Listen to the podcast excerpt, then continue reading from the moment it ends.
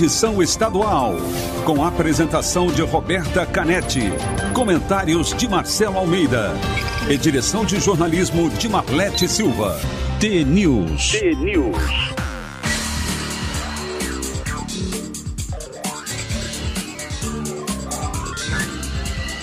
T-News. São 6 horas e 55 minutos. Um bom dia para você que está com a gente aqui na T. Começa agora o T-News, a notícia do nosso jeito. Estamos ao vivo na rádio, com a transmissão simultânea em vídeo, também no Facebook, no YouTube, T-News no ar. Os ouvintes participam por lá, pelas redes e também pelo nosso WhatsApp, que é o 419 92770063. Hoje é terça-feira, dia 25 de abril de 2023 e o T-News começa já. Bom dia, Marcelo Almeida. Bom dia, Roberto, tudo bem? Tudo bem com você? Beleza, vi ali na entrada uma caixa do Ensaios sobre a Ciência e a Prática da Felicidade, né? O que, que, é isso? O que, que, é isso? Esse é o livro do Henrique Bueno, que a gente vai sortear a partir de, a partir de hoje. Quem perdeu foi um entrevistado que veio aqui falar sobre felicidade e arrasou. Todo arrasou. mundo ficou com vontade de ler o livro, que reúne vários textos de diferentes autores sobre o tema felicidade. E a gente está colocando aqui 10 exemplares que o Marcelo comprou, 10 que o próprio autor doou para sorteio. Tá lá no Instagram, são os últimos momentos para participar. Depois que terminar o programa, fechou e aí a gente vai fazer o sorteio hoje mesmo. Legal. Tem muita participação, lindas participações com as definições sobre felicidade, Marcelo. Muitas puxando o nosso saco. É. Dizendo que a felicidade é ouvir o tenis. É, eu falei, ah, tá esses muito... são espertos. É. A felicidade, a tristeza, a alegria, né? É, é engraçado que é, ontem, ontem ele mandou uma coisa muito legal, né? O doutor uh, o Kleber, né? Que é psiquiatra, mora em Guarapava, amigo nosso, um abraço para ele. Muito lindo isso que ele falou, né? O que é importante na vida é uma boa saúde e uma memória ruim. É verdade, se começar a pensar os monstros, né, que a gente fica pensando quem fez pra gente, por que fez daquela maneira. Então, não foi aquilo que a gente fica vivendo muito o passado e não o presente, né? E daí não consegue nem imaginar o futuro. É a dificuldade de encontrar felicidade no que tem, né? Ou agradecer pelo que é, né? É acordar e agradecer a Deus todo dia é, pelo que a gente faz, né? E daí, é claro que a rádio sempre tem essa essa obrigação gostosa, né? De acordar 15 para as 5, ler alguma coisa. E é sempre essa curiosidade, eu estava lendo aqui as revistas, né? Super, super simples, né? Não. Vida Simples. E a Vida Simples trazia uma matéria tão linda também ontem que eu estava lendo. É preciso coragem. Ela nos ajuda a tomar decisões que mudam o rumo dos, dos nossos caminhos. Saiba como atravessar medos e inseguranças em busca de realizações. Mas lindo, assim. Podemos ex exercitar a coragem, que significa ir em frente apesar do medo. É preciso confiar em nossa capacidade de sentir e de agir. Olha que interessante, que interessante isso. A coragem é uma qualidade cultivável. Coragem sim é uma escolha. É valioso saber também que em nenhum momento a coragem é a ausência do medo, como escreveu Nelson Mandela, mas o triunfo sobre ele. É como diz aquele ditado popular: vai, e se der medo, vai com medo mesmo. Finge que tá bem e é. pronto. Esses dias eu li uma frase que dizia mais ou menos assim: é, se você tem coragem ou não, tanto faz. É só demonstrar que tem que ninguém vai ver a diferença. Não é isso? Lindo. Tem, tem uma parecida que é motivação. Motivação é uma porta que abre dentro da tua cabeça que o outro não vê. Isso é legal também. Olha, que legal. Então você pode estar bem quietinho ali, né? Pianinho, mas você está muito, muito motivado e as pessoas não percebem que motivação é uma porta que abre para dentro e não para fora. É, Também. mesma coisa, acho que é a coragem, né? Se é. você não tem, finge que tem e vai. Isso aí. Vai, não vai fazer diferença. Vamos que vamos? vamos que vamos. Tem alma T? Vamos de alma T? Alma T!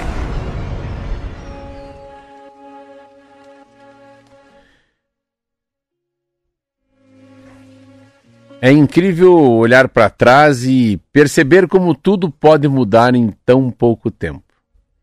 Algumas mudanças acontecem literalmente do dia para a noite. Pessoas chegam, pessoas vão embora. Aprendemos, melhoramos, evoluímos. E então entendemos que a vida é exatamente sobre isso.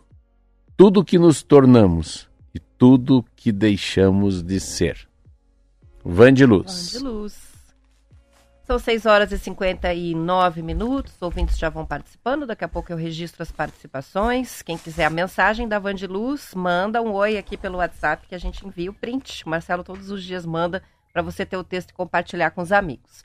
São 6 horas e 59 minutos e o Atlético Paranaense tem hoje, Marcelo, jogo de volta contra o CRB, válido pela terceira fase da Copa do Brasil.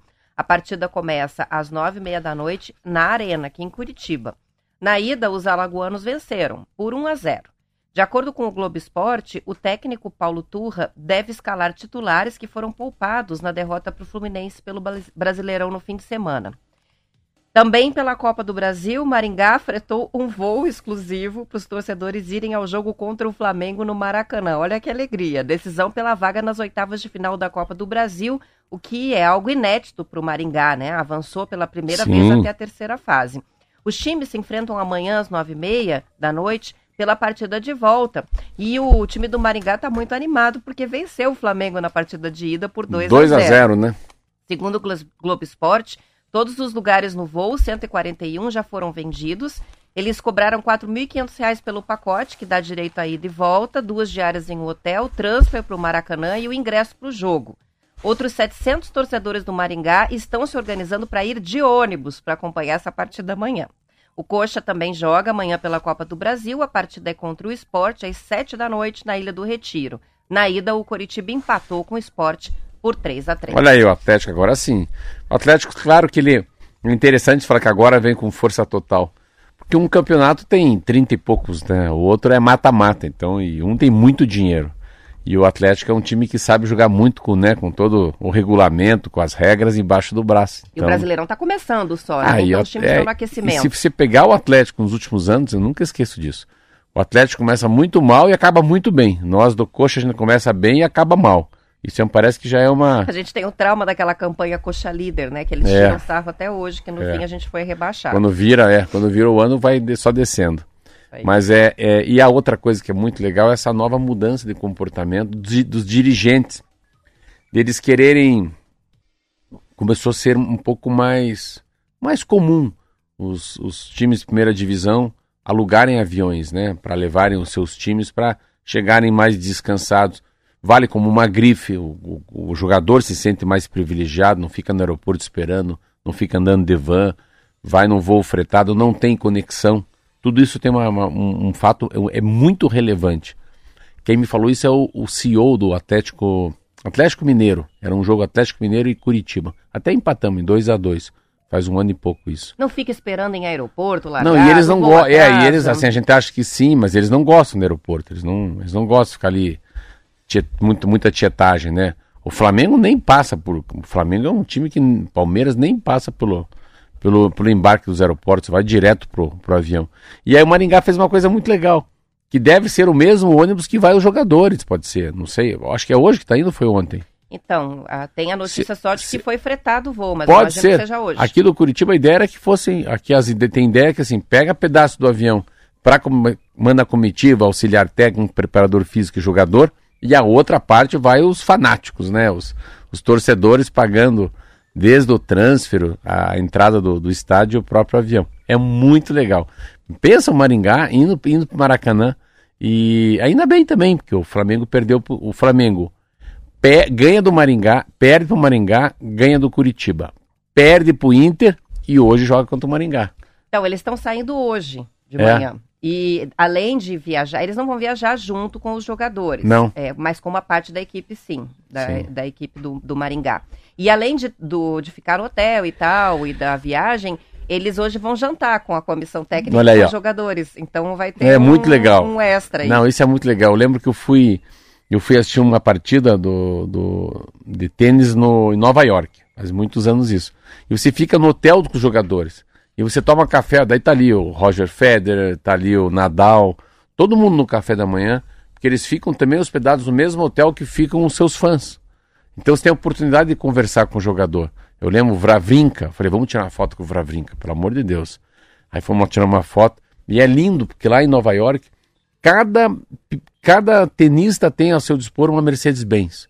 Então fica a rua parada com todas aquelas Mercedes-Benz, que é o patrocinador do US Open, US, né, é United States Open, que é o, o campeonato é o Grand Slam americano. E, mas o, o interessante é aquilo lá, todo mundo cheirando, sentindo, respirando só tênis. É a mesma coisa com o Maringá. É uma maneira, é uma maneira de deixar, você deixar o torcedor do Maringá mais torcedor, né? Mais próximo da, mais próximo do jogador, mais próximo do massagista, né? É esse, como é que eu vou dizer? É essa essa resenha, essa que eu tenho no Curitiba, essa resenha do vestiário fica mais próximo de um simples torcedor. Muito bem, são 7 horas e 5 minutos e no Paraná, a cada 12 minutos, uma pessoa é multada por dirigir sem habilitação ou sob o efeito de álcool ou drogas. Os números são da Secretaria Nacional de Trânsito e também do Departamento de Trânsito do Paraná, o DETRAN, e foram compilados pelo portal de notícias Bem Paraná. A reportagem usou duas bases de dados: as infrações com notificação de penalidade e o anuário estatístico do DETRAN. Entre 2018 e 2022, foram registrados no estado mais de 220 mil infrações desses dois tipos. Os casos mais numerosos são os que envolvem pessoas dirigindo um veículo sem a habilitação. Em 2022, foram quase 30 mil notificações assim. Dirigir um veículo sem a CNH é uma infração gravíssima, com valor multiplicado por 3, o que corresponde a uma multa de 880 reais e 10 pontos na carteira. Outra situação que também é muito comum, é muito mais comum do que se deveria, é de motoristas que saem alcoolizados ou depois de usar alguma substância psicoativa. Foram 5.713 registros só no ano passado. Em 2018, o número de motoristas alterados por álcool ou drogas chegou a 11 mil quase. Então, até diminuiu, mas continua muito alto. É muito difícil de resolver, é aquela coisa que é cultural, né? São dois tipos de. São assuntos distintos, né? E acho que o, o, o, sem carteira de habilitação, com certeza, ele pega muito mais o novo, né? O jovem condutor. Primeiro, tem muitos que são pegos que estão no processo de fazer a, a carteira nacional de habilitação. E ele tem, claro, um foco que o veículo é a motocicleta. Motocicleta é mais rápida, é mais fácil, é mais, no, é mais barata. É, o outro amigo empresta com muito mais facilidade do que se empresta um carro. Então o número de pessoas que são é muito recorrente, né? E a história de moços dirigindo carteira que estão na fase ainda da, de, de tirar uma carteira de habilitação. Aí sim, a bebê dirigir é muito mais difícil. Eu fui diretor do Detran em 2003, 4 e 5 e ainda continuo achando que infelizmente as campanhas não vão e não atingem, né? Os condutores que bebem e dirigem. Mas por quê? Porque são vários motivos que, bebe, levam o cara a beber e dirigir. Então, o cara não se sente. É, o não primeiro vai... é achar que não, que não alterou não, a não, condição. Não né, vai acontecer com ele, né? É, é um hábito que ele tem. Para ele é comodidade. É, não tem uma falta. Ele não tem nenhum planejamento da vida dele. Deve ser um cara despranejado, porque ele podia, ó, vamos nós três beber? Roberta, não bebe que o Marquinho vamos beber. A gente volta lá da, né, do Natal da Rádio T você volta dirigindo. E, e de fato, né, é um, é um cara imprudente, né? É uma imprudência. O cara é um homem imprudente, né? Acho que Deus não deu para ele uma coisinha chamada prudência e desconfiômetro, né? E bom senso. Bom senso. Então é, é, muito difícil. Então se ele fizer, é, é muito... Como é que eu vou te dizer? Uma outra coisa que é muito comum também é você não dirigir ou não ter carteira de habilitação e ser pego muito próximo da tua casa. Não, eu vou dar uma saidinha, não dá nada. Olha, amor, daqui a chave da moto, não, não tem CNH de moto. Vou até ali pegar um pão e já volto. Então, a, a, a, as infrações cometidas, né, são muito próximas de casa. Eu vou beber umas cachaças com o Marquinho, a gente tá aqui, quatro quadras de casa, já volto, não vai dar nada. Cinco quadras não dá nada. Então tem muito disso. Eu sempre tenho uma, uma visão que dificilmente alguém bebe, bebe, bebe depois que está caindo de bêbado, vai viajar. Fala, agora eu vou viajar. Pegar meu carro, vou até o Rio de Janeiro. Eu acho que não. Acho que o grande problema é ainda do álcool é, é, do álcool é na conurbação. A pessoa que bebe também, ela demora muito para perceber que está, está bêbada. Quem percebe são os outros, não é assim? Então a pessoa, às vezes, com poucas doses, já está completamente alterada e acha que não está. Então, e, e, muitas vezes o álcool ainda causa uma coisa que é aquela sensação de poder, aquela sensação é, de controle, que faz com que corra mais do que normalmente corre. Então, a pessoa que bebe, em vez de dirigir bem mais devagar, se for dirigir, ela acaba dirigindo até mais rapidamente porque se sente dono, poderoso, não, é, não dá aquele sentimento. É uma, são, são duas questões é, é, relacionadas ao próprio comportamento e que é muito difícil fugir à, regra. O motorista que bebe dirige que nem um maluco mesmo, não é? E não acha que está bêbado. Você vê que interessante. Ontem um amigo meu, que é o Clodoaldo, hoje ele é prefeito, ele é vereador, mas está sendo prefeito, de Bom Jesus do Sul. É lá no sudoeste do Paraná, onde a gente tem rádio aí em Capanema e Santo Antônio do Sudoeste. Eu conversando com ele, ele é vereador de Bom Jesus do Sul, que é uma cidade próxima de Barracão, de 4 mil habitantes. Ele falou: lembra uns 15 anos atrás que a gente passou por um acidente, tinha um cara lá que tinha tudo estrupiado dentro de um carro. Eu falei: não, numa ponte que o cara bateu, era final de tarde. Daí a gente foi chegando perto, ele estava bêbado, lembro. Daí você fala assim: vamos jogar ele na água, pelo menos ele acorda, né? Como assim? Não, você queria ajudar. Mas ele fedia tanto álcool, só que daí nós desistimos de ajudar. Mas você ainda queria dar um banho nele. Vamos acordar ele, né? Mas assim, ele bateu na ponta, ele mesmo não se machucou, o carro estrupiou todo. E um outro cara me lembrando disso e eu lendo a matéria sobre álcool, né? Então, a história do álcool é, é interessante que tem dois tipos, né, Roberta? Tem muita gente que bebe e não fica covarde, e não fica corajoso. Vai devagar, fica covarde. Fica com medo. Eu, eu não sei se isso pode ser que eu esteja chutando, mas o grande problema eu acho que é o álcool no jovem. Não vejo que o álcool numa pessoa muito de muita idade ele saia muito, ah, vamos dizer assim, com altas velocidades, né? Eu já vi tanta gente assim na minha vida, o carro tá meio, o cara tá meio bebo devagar, procurando a rua. Não é o grande problema. O problema é, é álcool versus velocidade. Aí sim, aí é um grande problema. Mas são problemas que só campanha não resolve, Roberta. Até perguntei pro Lárcio, não lembrava mais. Se eu empresto o teu carro eu não tenho carteira de habilitação. Isso eu pego na Blitz, para quem vai a pontuação? O problema é de quem emprestou o carro, né? Mas, mas na verdade o certo é que a pessoa preencha aquele formulário dizendo que estava dirigindo o carro. Não tá, pode, mas eu não né? tenho. É. Não, não tenho CNH se me empresta o carro. Eu estou bêbado. Mas que... é uma fraude, né? É uma fraude, mas, mas eu não sou penalizado. Eu não tenho como pagar uma multa. Eu não tenho como. Você não tem como pôr ponto na minha carteira se eu não tenho carteira? Então essa é a minha pergunta. Eu fiz de madrugada por lá. Ele falou: não, todo o problema cai no dono do veículo. Acaba indo para o dono do carro ainda. São 7 horas e 12 minutos, vamos para o intervalo, Bora. a gente já volta.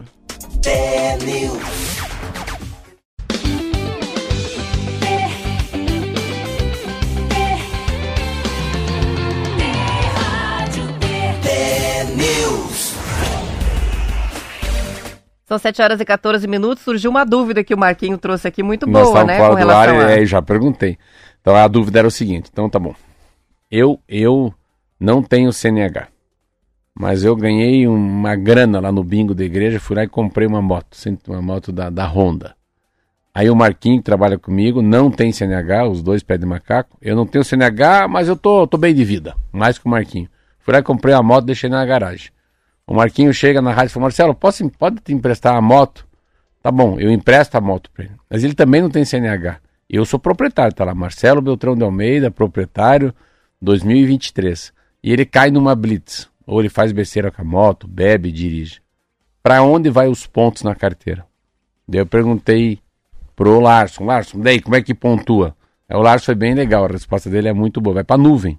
Como vai para nuvem? Vai para nuvem, não tem o que fazer. Não tem para onde lançar. É, então ó, os pontos ficam na nuvem, que que que, que fica voando. Só paga a multa, só o pecuniário. É igual quando o veículo está no nome de pessoa jurídica. Por isso muitos fazem isso, de registrar na PJ para fugir. A gente estava falando Olha. disso também. Olha que quanta coisa. Manobra aí. Então, Marquinhos, se você fizer besteira com a minha moto, eu não tenho carteira nem tem você. Na hora que eu for licenciar, pagar anualmente os documentos, o IP, IPVA, eu pago tua multa, mas ponto ninguém leva. É uma é curioso, uma, né? Curioso, né? Muito curioso. São 7 horas e 16 minutos e uma reportagem que o Marcelo até mencionou ontem da revista Veja Saúde mostra como a queda no consumo do feijão no Brasil está preocupando desde produtores até os profissionais da área de saúde. Uma pesquisa feita pela nutricionista Fernanda Granado, da UFMG, revela que, se seguir a tendência de redução atual, o feijão vai deixar de ser um alimento de consumo regular entre os brasileiros até o ano de 2025. O estudo tem por base dados do Ministério da Saúde. Outro cientista ouvido pela reportagem, o agrônomo Alcido Vander, da Embrapa Arroz e Feijão, contou que na década de 60 a média de consumo de feijão era de 23 quilos por ano por pessoa. esse número caiu para 12,7 quilos. A queda de quase 50% revela uma mudança no padrão alimentar do povo brasileiro, associada ao estilo de vida e falta de tempo para cozinhar. Olha que curioso, os pesquisadores ouvidos pela Veja apontaram, entre outros motivos para a redução no consumo do feijão, a crença de que é um prato de difícil preparo. Também o receio de manipular a panela de pressão e até mesmo o mito de que o feijão engorda. Hum. Os entrevistados reforçaram a importância de mostrar como o feijão é um alimento que atende à tendência de valorizar a proteína vegetal no cardápio, como se faz com o grão de bico. A reportagem cita o uso do feijão branco em receitas como o humus, é, uma ideia que surgiu nas aulas de culinária do Senac Paraná para incentivar o consumo do alimento, que é rico em vitaminas, ferro, fibras e sais minerais. A matéria lembra que existem vários tipos de feijão, além do preto e do carioquinha, que são os mais populares e cita receitas de cada região do país, como feijão tropeiro, feito com feijão rosinha no centro-oeste, os pratos do norte, com feijões manteiguinha e fradinho, também popular no Nordeste, além do tutu, virado, feijoada e os ensopados de feijão branco, que são inspirados na gastronomia europeia e que fazem parte do nosso cardápio aqui da região. Não, essa matéria é muito matéria louca. É muito boa, é. né? Sabe que tem até, tem, tem uma paranaense aqui, ó, uma mulher, Ellen, Ellen Suleiman, professora do SENAC de Curitiba. Ela é. fala: outro temor comum é infundado para evitar o feijão é o medo de engordar. O que, que é interessante? 1960 para 2020, né? Está falando aí de 60 anos. Uh, em 60 anos você sai de 23 quilos para 12 quilos, então se diminui pela metade. Claro que a gente tem que pensar coisas assim. Primeiro que as famílias não sentam mais para comer nos grandes centros. Cada um come na sua hora. Segundo, a dificuldade que as pessoas têm. Eu não sei fazer feijão, então não, não, eu me incluo nessa aí. A dificuldade que as pessoas têm de fazer feijão. Terceiro, o medo de como é que manuseia uma panela de, explodir, de pressão. Né, panela. Achei muito legal esse medo. E é verdade, eu não, não sei manusear a panela de pressão. Mas hoje tem modelos tão fáceis é, que a tampa ela fica acoplada em cima, é, assim, não é não... mais aquele ganchinho só. Pra... Sei, mas eu não sei nem o ganchinho. Você pensa não quanta gente é. Quantos nariz de folha, os orelha seca como eu que não sabem fazer feijão. E o feijão não é, não parece que ele não faz parte do iFood, né, do junk food, né, do você não pede em casa, ah, me dá uma porçãozinha de feijão. Você pede pizza, pede hambúrguer, pede sushi, pede sashimi, pede, você pede comida japonesa, você pede lasanha. Mas não vai ficar pedindo uma porçãozinha de feijão.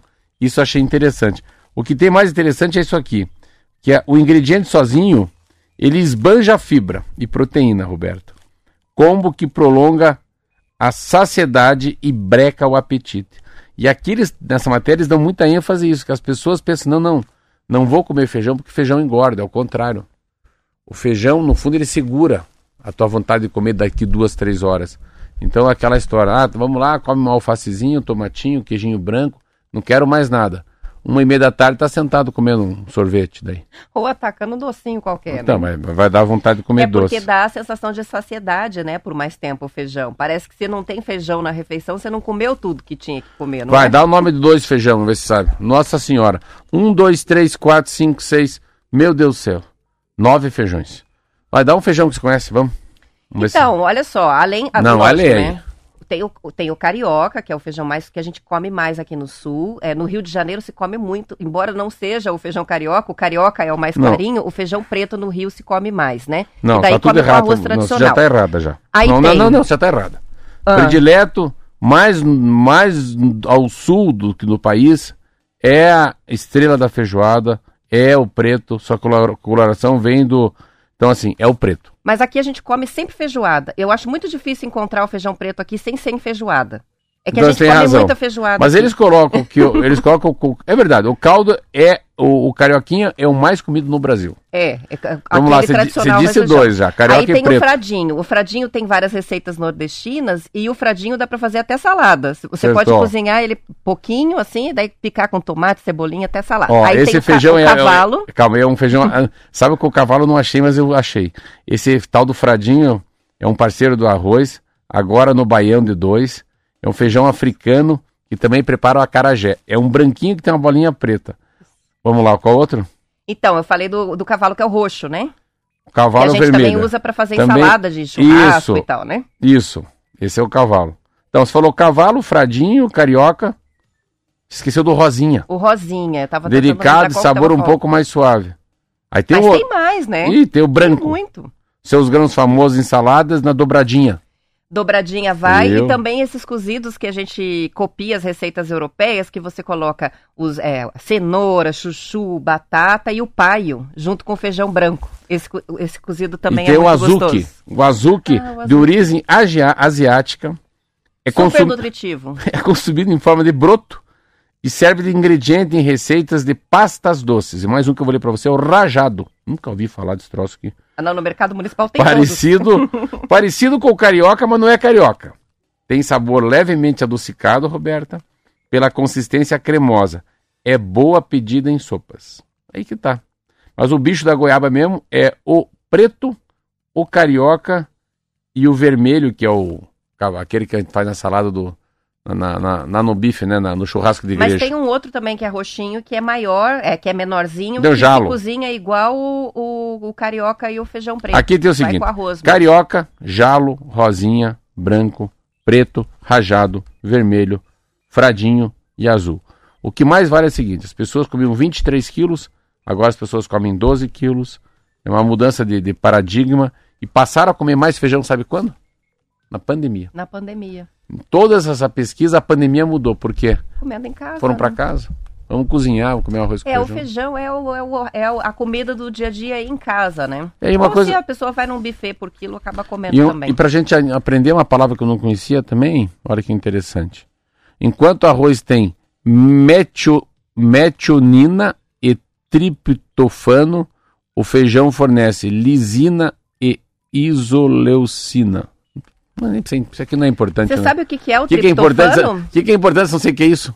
O, o, triptofano, inclusive, é receitado é, com a fórmula 5-HTP. O triptofano ah, de Deus, é o que faz subir a serotonina. Agora você vai entender. Verdade? Uhum. É, o, é o precursor da serotonina. Então faz com que você é, produza mais serotonina no organismo e se sinta melhor. Por isso que eles falavam que a digestão... É bom é... para depressão. Não, que eles falavam que era importante que a maneira com que a pessoa se alimenta para não ter depressão. Lembra Isso disso? Aí. Olha lá, tem que comer feijão. Mais um motivo para comer feijão. Tá explodindo de participação aqui. Muita gente na defesa do feijão. Ó, aqui, ó, Roberto, os caras falam. Nordeste. Acarajé, abará, baião de dois são alguns exemplos de pratos preparados com feijão. Para essas receitas, o feijão calpi, também chamado feijão de corda, variedades como fradinho são utilizados. Sudeste, berço da culinária caipira, traz iguarias como tutu, o virado tropeiro, que pode levar farinha de milho ou mandioca, ao gosto do freguês. Destacam-se ainda a feijoada e caldinho de feijão. Sul, o preto, é o acompanhado no arroz na cozinha no dia a dia, está certa. Saladas, vinagretes e opções refrescantes dão caras no litoral.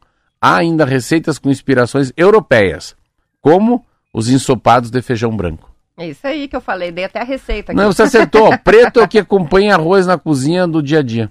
No sul é preto também. É, eu tinha a impressão de que aqui a gente comia mais o feijão carioca, no Rio o mais Não, mas é, é preto, e carioca. Eu, eu, eu, acho que, eu acho que eles estão com essa sensação que todo mundo come feijoada todo dia. Mas eu acho que você está certo, acho que o carioquinha ganha do preto. É, e a feijoada todo sábado, nossa tradição aqui no Sul. Tem o legador participando, falando do feijão de corda, né, que se come com carne seca, que é o fradinho, se não me engano. Tem também o feijão que o, o Roniel mandou pra gente, mas ele não sabe o nome, mas mandou a foto, que é meio verdinho. Qual será que é esse? Hum. Também já vi no mercado municipal. Ixi, Nunca Maria, comprei porque não sei como preparar esse, o, não. O Marquinho tá dando risada. Acho que é feito de maconha, né, seu lado? O Marquinho tá rindo, falou verdinho já riu ali. É va... Ah, é vagem. É. Não, é o feijão Não, verdinho bonitinho. não tenho aqui, não.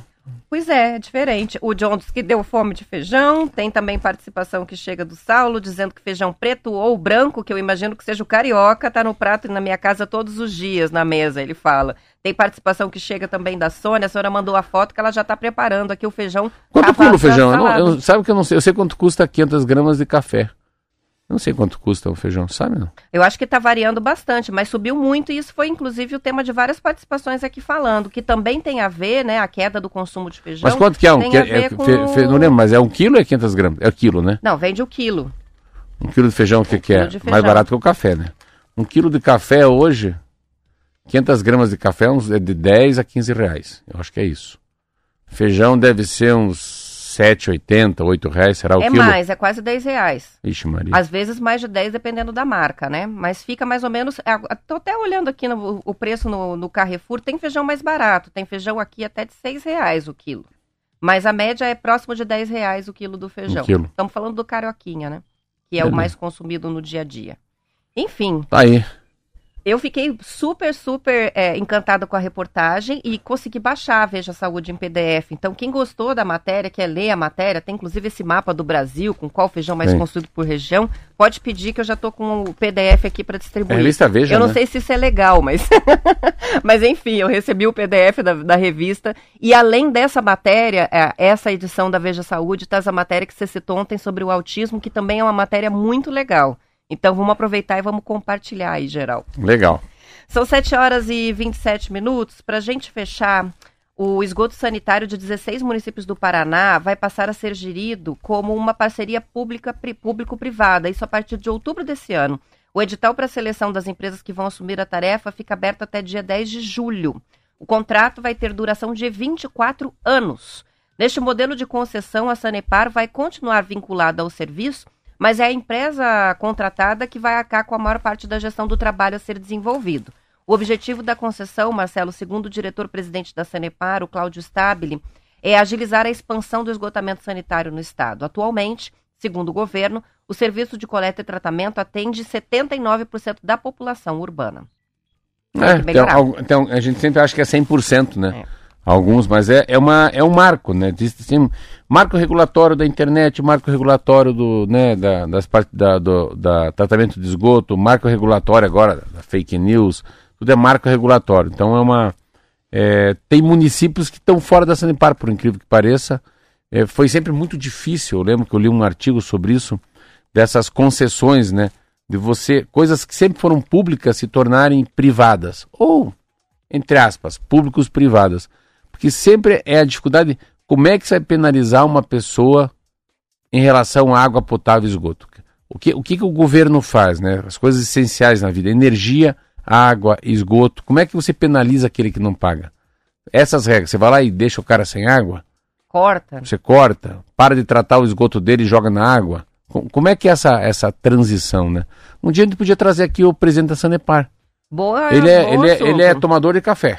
Ai, que sempre bom. vejo o bicho lá sentado lá. Não, sempre não. Parece Ótimo. que ele é um, é um vadio, né? Não trabalha, coitado. Mas ele sempre tá lá tomando café, muito boa cara, assim, um jeitão. Podia chamar ele para bater um papo, a gente falar sobre o que, que é a Sanepar no Paraná, né? Falar Ótima com a Marlete, ideia. né? Vamos, vamos falar com a Marlete, vamos trazer ele sim. São 7 horas e 29 minutos, a gente encerra a edição estadual, depois do intervalo tem o noticiário da sua região, a gente volta para a parte do Paraná. Os que ficam, boa terça-feira, amanhã estaremos de volta às 10 para as 7. Tchau, tchau, até amanhã. Seja bem-vindo, muito prazer. Você está na melhor, você está sintonizado na News. São 7 horas e 33 minutos. No intervalo, fiz duas descobertas aqui lendo os comentários dos ouvintes. A primeira é que o feijão verdinho, que a gente viu a foto aqui não sabia, é o azuki. Azul. Então é esse. É, mas é o azul que é aquele que faz pasta. O azul que eu acho que é aquele que a gente tem coisas assim. Algumas coisinhas japonesas, uns docinhos que é feito de feijão. Deve ser esse, né? Eu acho que é esse mesmo. Só que pra, outra... mim, pra mim ele era pretinho aqui, não era, não era verde. Não, ele é bem verdinho. É? É bem bonitinho, pequenininho e verdinho. E outra descoberta, na verdade vocês já sabiam, mas eu não. O Ricardo mandou pra gente aqui, que é com relação às multas, né? Quando o carro está registrado no nome de pessoa jurídica é, se não é informado o, o condutor, no caso da multa, o valor da multa é dobrado. A mesma participação que chega aqui da Cláudia, né, diz que é motorista profissional de uma empresa de contabilidade, e ela diz que quando é multado e não é transferida a multa para o condutor, a empresa paga uma Ixi, taxa é, além da uma, multa. Então, acho que é não... vezes dois. É. é vezes dois, é duas vezes o valor da multa, daí você não tem o condutor. Mas vai para a nuvem, como disse o Larson. É boa. Vai para a nuvem. São 7h35 e Nova York, Marcelo, voltou a liderar a lista das cidades mais ricas do mundo, com cerca de 340 mil milionários e 58 bilionários vivendo na cidade. Isso de acordo com a empresa de imigração de investimentos, a Henley Partners. De acordo com o um levantamento que foi divulgado pelo jornal o Globo, os Estados Unidos superaram todos os países, com 10 das 50 cidades com a maior concentração de ricos. A Baía de São Francisco, que também contempla a cidade de Los Angeles, aparece no top 10. Londres caiu para a quarta posição, tem 258 mil milionários e 36 bilionários, enquanto Tóquio caiu para segundo lugar, estava em primeiro antes, tem 190 mil milionários e 14 bi. A China seguiu os Estados Unidos com cinco cidades no top 50, o que a coloca logo à frente da Austrália, que tinha quatro cidades na lista. No ranking atual das cidades mais ricas do mundo, Hong Kong ficou atrás da rival, a cidade-estado de Singapura. O número de milionários em Hong Kong caiu 27% e em Singapura cresceu 40%, uma migração aí. Na décima posição aparece Sydney, a capital da, da Austrália, com 126 mil milionários e 15 bilionários. Meu Deus do céu. Essa matéria é muito louca, né? É, tem- onde é que estão os mais ricos? É, os milionários e os bilionários, né? Eu acho que deve, primeiro deve ser em dólar. O que, que é milionário e o que, que é bilionário. Eu acredito que deve ser dólar. Então, milionário é o cara ah, que. sim, acho que é dólar. É dólar. Mas não sei se é um milhão de dólares não é milionário. Não sei, eu acho que não. Um milhão de dólares, cinco milhões de reais. Não sei se esse cara é milionário nos Estados Unidos. É. Porque não é tanto aí. Eu daria, tem algum critério. daria mais. E eu não sei qual que é o critério. Porque o cara tem um apartamento lá, é fácil custar um milhão de dólares um apartamento em Nova York. Então todo mundo é milionário? Acho que não. Mas enfim, eu sei que é dólar. Se for bilionário, é bilionário. Pensa, o cara tem mais de um bilhão de reais. O cara tem 5 bilhões de reais. É sim, é dólar, não é real. É, em dólar com certeza. Um milhão de reais não é milionário no mundo, coitado. Não adianta. É, aqui até na definição, né, milionário, é, é, você diz que a pessoa é milionária se ela é muito rica. Então, um milhão de reais não, é muito Nem um rico. milhão de dólares é milionário. Mas é interessante essa coisa da- do milionário, né? É, é muito, é muito palpável, é muito fácil de ver que tem milionário na, na costa oeste em Nova York, sabia? Você vai lá para tal da San Diego, São Francisco, San José, ah, tem um lugar que só dá rico. Eu fui duas vezes, mas pensa uns caboclo podre de rico. Santa Bárbara. Pega um dia aí no Google, você, você sabe mexer nesse negócio, veja quem tem casa em Santa Bárbara em Carmel Valley. Só dá artista de Hollywood. Então esses ricos vão para tal de Santa Bárbara. Eu nunca vi casa tão bonita na minha vida, igual eu vi em San Diego, Santa Bárbara, São Francisco e Carmel Valley. Nova York. Nova York é uma cidade que tem muita gente rica. Porque você vê o metro quadrado que custa, né? Ao lado do Central Park. E todo o custo de vida é altíssimo em Nova York. Para comprar qualquer coisa lá é caro, né? E você vê Londres, Londres é uma cidade que eu fui duas vezes no ano passado. Londres, assim, você vê coisas, não, não é possível que o cara mora nesse palacete. Então, o Palácio do Windsor, onde que era a casa de campo, assim, da Rainha Elizabeth, eu peguei o preto de Londres, fomos até lá. Meu Deus do céu, você olha assim, então, mora gente nisso, né? Quer dizer, tem gente suficiente para limpar os banheiros, para fazer os quartos, para arrumar manutenção de água, esgoto, não é possível. Então, Tem que ter uma equipe de 300 são pessoas. países que você não precisa nem. Que são países. Londres, quer ver? Londres é verdade. Nova York. Sydney, que eu conheço, que é na Austrália. Ah, daí aqui na costa oeste, nos Estados Unidos, você pega um estado que tem muita gente rica, ninguém fala. O estado que tem os homens mais ricos dos Estados Unidos, no fundo, estão, sabe aonde? No estado de Maine. Maine é uma, um estado que fica o Maples. Maples é aquela que você coloca aquele, como fosse aquele mel, que chama-se syrup, eu acho, no, no, no waffle, naquelas panquecas americanas. Maple é uma, é uma árvore que dá uma folha amarelada, bem bonita no outono, assim, meio avermelhada, sabe? E esse é um estado que fica para cima do estado de É a Massachusetts. folha símbolo do outono, né? Isso. E esse estado ele fica olhando olhando para o mapa mundi e fica do lado do direito dos Estados Unidos, para cima de Boston, para cima de Nova York. É o último estado já encostado no Canadá. E é o estado mais conservador americano. Então os velhos, os ricos vão para lá. Não lá assim, cada um compra a sua ilha. É muito louco isso, mas é Eu achei um artigo bem interessante Hum. sobre a questão de o que faz de uma pessoa um milionário, né? É, um, é o Alexandre Versinassi, é, que escreve para você S.A., revista da, da Abril, e o título diz assim, se eu tiver um milhão de reais, posso me considerar um milionário? Ele começa o Não. artigo dizendo assim, nem a pau. ah, E aí ele diz o seguinte: na real, real mesmo, você precisaria ter em torno de 80 milhões de reais para ser a rigor considerado um milionário. Então, quando a gente fala desses milionários por cidade aí, a gente está falando de pessoas que têm acima de 80 milhões de reais. Né, pra Eu falando que era um milhão de dólares, que era 5 milhões. É bem mais. Marquinhos, você não é nada milionário que você tem um milhão de Tá dólares. bem né? longe Tá bem longe. Fique bem no teu lugar. Cada um no seu lugar, né? Isso aí. Você vê, então, você vê o quanto ricos são esses caras, que é pra cima de 80 milhões de reais. É, é, realmente tem dinheiro, não é qualquer troquinho, não. Não, não. São 7 horas e 40 minutos. Será que andam com moeda no bolso, né? Ah, Sa- não. Sabe que nos Estados Unidos tem muita moeda. Você tem o quarter, né? Então, centes, né? Eu fico imaginando assim, será que esses caras, né? Mas eu vou dar um exemplo pra você. Eu tenho um amigo, meu, um amigo meu que é muito rico. Ele é muito rico. Ele é tão rico que ele tem um avião.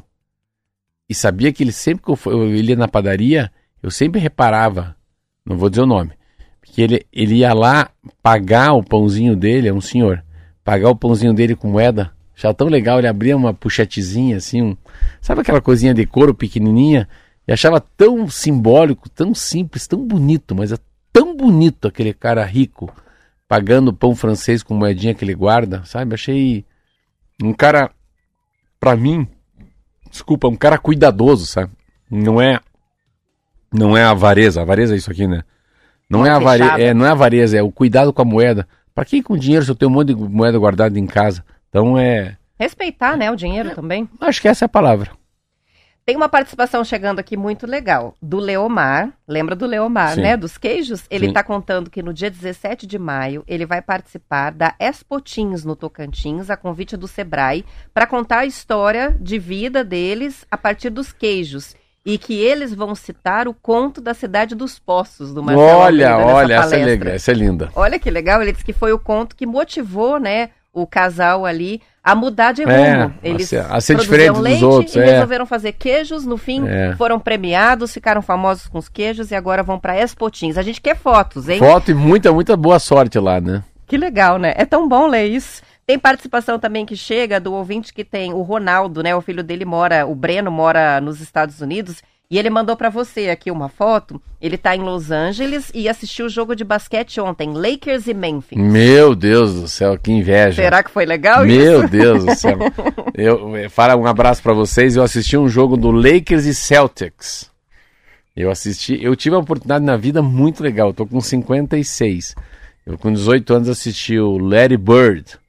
Larry Bird é um fenômeno, 33, que jogava no Celtics, que é um time de Boston que é branco e verde, contra o Lakers, apenas do Michael Jordan, que era o, é o bicho, né? Porque é em Los Angeles o Lakers, legal. Ele mandou até a foto. Muito legal. Nossa, que inveja. É, um- é é muito legal porque basquete nos Estados Unidos não é um jogo. Sabe o que ele é? Um entretenimento.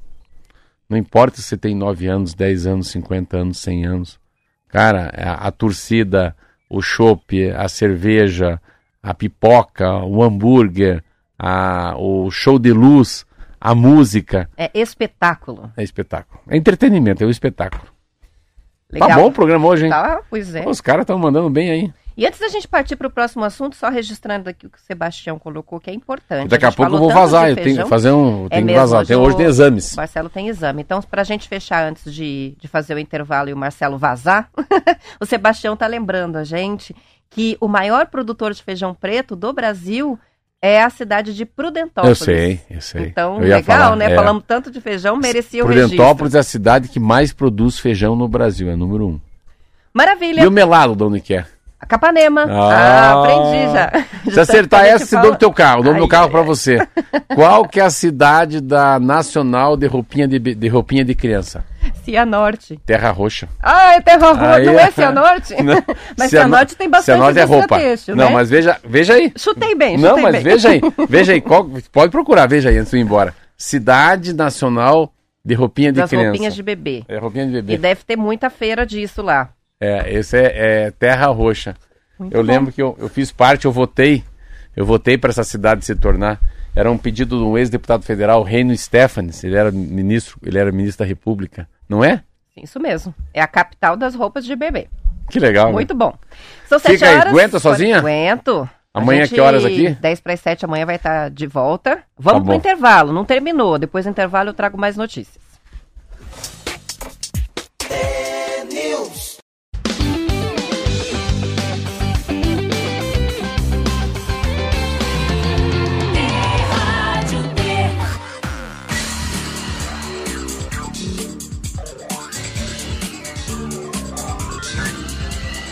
T-News.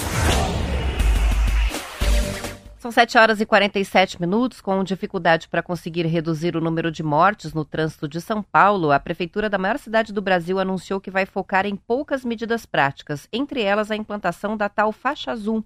A faixa azul é uma sinalização de segurança para as motocicletas que foi implantada como um projeto piloto nas avenidas 23 de Maio e dos Bandeirantes. O objetivo é organizar o espaço compartilhado entre os automóveis e as motocicletas.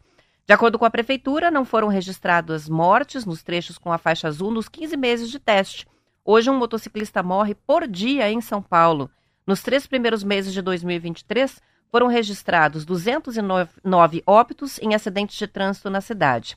Outras medidas anunciadas para tornar o trânsito menos violento são a requalificação de um milhão de metros quadrados de calçadas e a iluminação das faixas de pedestres e faixas de ciclistas. As informações são do jornal Estado de São Paulo. É lógico, né, que a configuração do trânsito de São Paulo é muito diferente da configuração de trânsito nas cidades paranaenses, inclusive na capital, em Curitiba. Mas é, o que é feito lá para solucionar o problema de violência no trânsito, de mortes no trânsito, é sempre bom a gente ficar de olho, porque pode servir de exemplo, que der certo, pode de repente ser adaptado para melhorar o trânsito também em outras grandes cidades aqui do estado.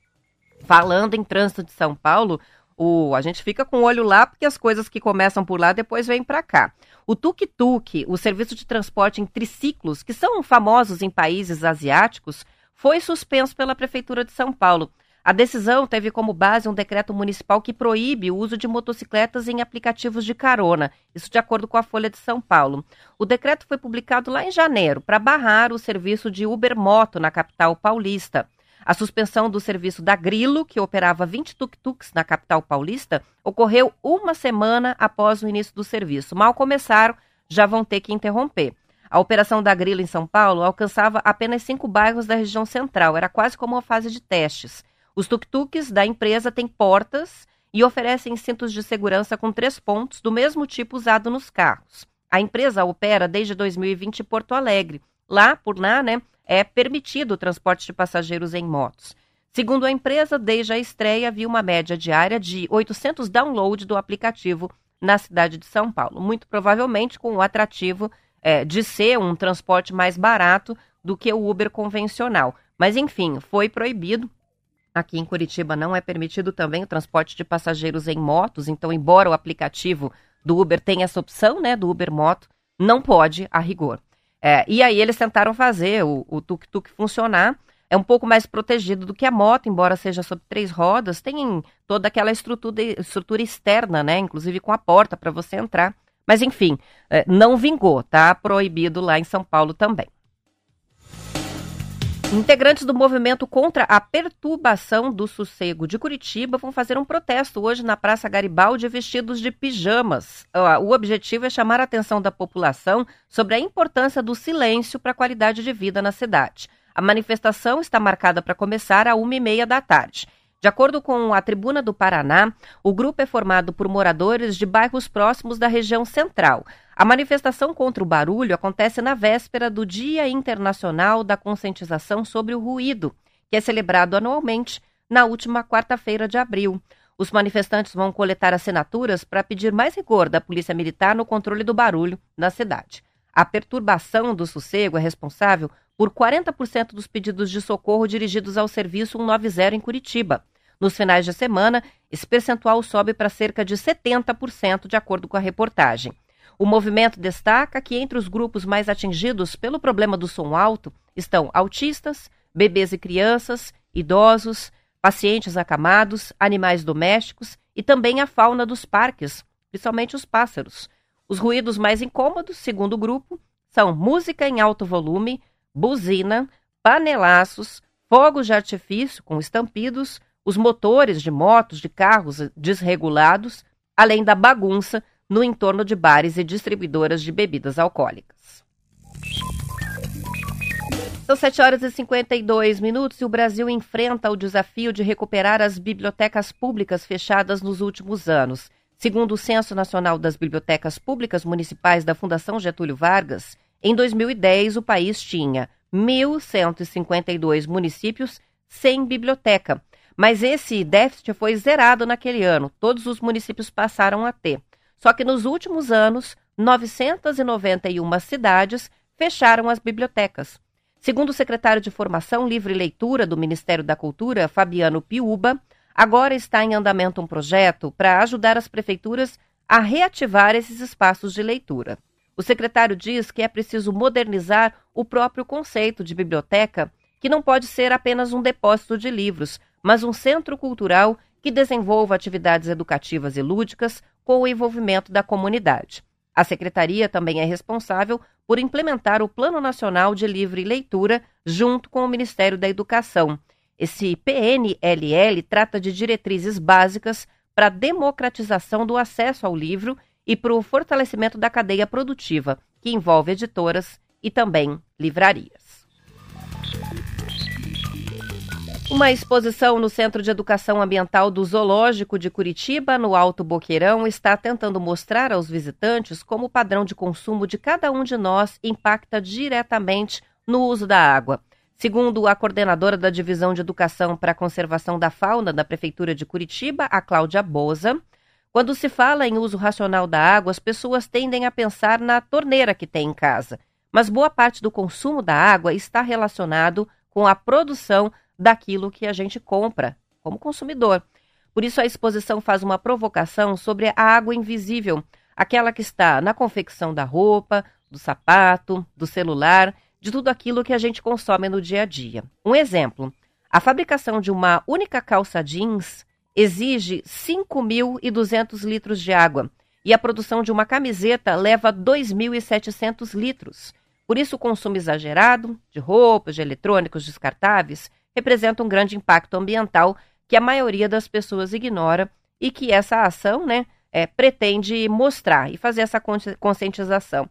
Uma coisa que tem chamado muito a atenção, é, pelo menos em Curitiba, os ouvintes que são de outras cidades paranaenses podem dizer se isso também está acontecendo nas suas cidades, é o aumento do número de brechós. Isso é parte de uma estratégia não só de economia, lógico, as pessoas estão com menos dinheiro é, para comprar roupas novas e acabam optando por fazer a compra em brechó, mas também é uma iniciativa que tem uma questão da consciência mesmo é, de todo o impacto ambiental do consumo desenfreado, né? Principalmente de roupas. A, a gente, além do problema de resíduos é, que as roupas deixam, as roupas que é, não são reaproveitadas, tem essa questão do uso de água na produção.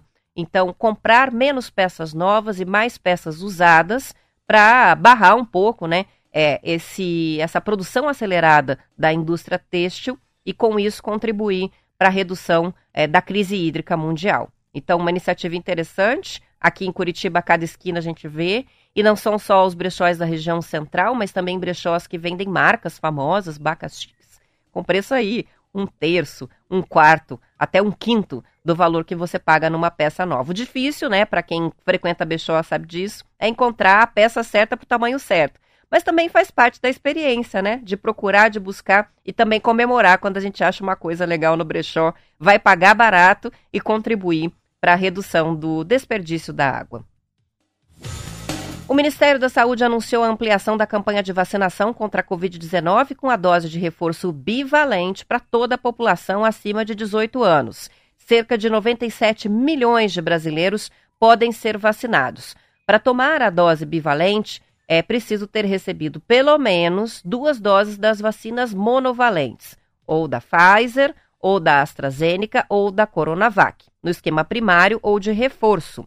A dose mais recente deve ter sido tomada há quatro meses. Eles não colocaram aqui, mas quem tomou a vacina da Janssen conta a primeira dose como duas, e se tomou apenas uma dose, que era considerado lá atrás o esquema primário, já pode receber, mesmo tendo atrasado as demais doses, doses a bivalente agora. Quem está com as doses em atraso em geral também deve procurar as unidades de saúde para poder colocar em dia esse esquema de vacinação. Pensando principalmente que a gente está entrando no período mais frio, é, em que a nossa imunidade fica mais vulnerável e a Covid pode ter um acelero aí, né, na propagação em função do clima, especialmente aqui na região sul. A campanha de imunização com a vacina bivalente começou lá em fevereiro, mas antes era voltada para idosos com 60 anos ou mais, pessoas que vivem em instituições de longa permanência, os imunocomprometidos, indígenas, quilombolas, ribeirinhos, gestantes, puérperas, profissionais da saúde, pessoas com deficiência permanente, presos e adolescentes que cumprem medidas socioeducativas, além dos profissionais que trabalham nas penitenciárias. Agora, essa vacinação com a bivalente foi ampliada e, de acordo com o calendário uh, que é coordenado pelas secretarias estaduais de saúde e depois também pelas prefeituras, vai abranger todo o público com mais de 18 anos. Até o dia 20 deste mês, mais de 10 milhões de pessoas já haviam tomado o reforço bivalente, sendo 8,1 milhões idosos, isso de acordo com os dados divulgados pelo Ministério da Saúde. É, com relação à vacinação, a gente tem um comunicado de alerta que foi divulgado nessa semana pela nossa Secretaria de Estado da Saúde aqui do Paraná. Para quê? Para baixa procura pela vacina bivalente contra a Covid-19 no estado. É uma realidade de todo o país e que se repete aqui no Paraná também. É, e preocupa, né? Segundo os dados, dentre os mais de 3,4 milhões de paranaenses que deveriam receber essa dose, só 19% se vacinaram até ontem. A meta é atingir 90% desse público. Ao todo, 659 doses da vacina foram aplicadas, pouco mais de 43%, entre 1 milhão e meio de doses que foram enviadas aos municípios do Paraná. O estado tem ainda 156 mil doses armazenadas no Centro de Medicamentos do Paraná, em Curitiba, e deve receber novas remessas do Ministério da Saúde nos próximos dias. Ainda mais com esse anúncio, né, de que agora vamos vacinar todos com mais de 18 anos com a bivalente. No último dia 15 deste mês, a Secretaria de Saúde promoveu aqui no Paraná o dia D da vacinação em todo o estado, registrando mais de 300 mil doses aplicadas, incluindo vacinas de rotina e das campanhas vigentes, como a da gripe e a da Covid-19. Destas, 61 mil doses foram da bivalente contra a Covid. É um número baixo, tá? Está bem abaixo do que se esperava vacinar, tanto nesse período que a gente está, quanto no dia D. Então, uh, esse alerta que foi divulgado pela Secretaria da Saúde é uma convocação. A gente vai receber mais doses, então eh, não estamos com nenhum tipo de problema de escassez da vacina bivalente. E a ordem é procurar a unidade de saúde e deixar atualizado esse esquema da Covid. Eu vou encerrando por aqui, já são 7h59, desejando um ótimo dia para os ouvintes. Amanhã às 10 para 7 a gente está de volta. Até lá.